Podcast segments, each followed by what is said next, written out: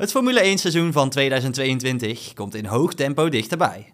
Over negen weken is het tijd voor de Grand Prix van Bahrein, maar daarvoor is het nog de beurt aan de testdagen en de autolanceringen. We zetten de belangrijkste datums op een rijtje. Het belooft een bijzonder jaar te worden in de koningsklasse. Niet alleen staan er maar liefst 23 races op het programma, ook worden er nog een aantal grote wijzigingen doorgevoerd. De aerodynamica van de auto's is flink op de schop gegaan. Hierdoor zien ze er niet alleen anders uit, maar moet volgen en inhalen op de baan ook nog eens eenvoudiger worden. Genoeg om naar uit te kijken dus. Het lanceren van de nieuwe wagens is voor de fans altijd een spannend moment. Maar vanwege de nieuwe reglementen is het dit jaar extra bijzonder. De Formule 1 toonde tijdens het raceweekend in Groot-Brittannië afgelopen jaar voor het eerst het nieuwe concept van de wagen. Maar de verwachtingen voor wat de teams er zelf van maken zijn alsnog hoog gespannen. Op dit moment hebben vrij weinig teams een datum geprikt, maar Aston Martin heeft dat wel al gedaan en komt op 10 februari met de nieuwe wagen.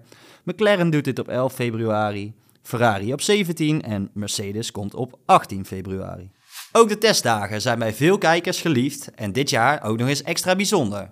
De nieuwe auto's zullen hier namelijk, inclusief de 18-inch banden van Pirelli, voor het eerst op het circuit te zien zijn. De in totaal zes testdagen zijn verdeeld over twee locaties, Spanje en Bahrein. Zoals genoemd staan er dit jaar een record aantal races op de kalender. Helaas zijn deze nog altijd onder voorbehoud van eventuele wijzigingen vanwege de pandemie. Het seizoen begint op 20 maart in Bahrein en loopt tot en met 20 november, waar, zoals gebruikelijk, in Abu Dhabi het slotdecor van het seizoen wordt verreden. De reden voor deze vroege winterstop is het WK voetbal in Qatar, dat op 21 november begint.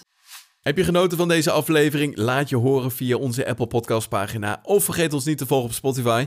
Tot dan. Hoi.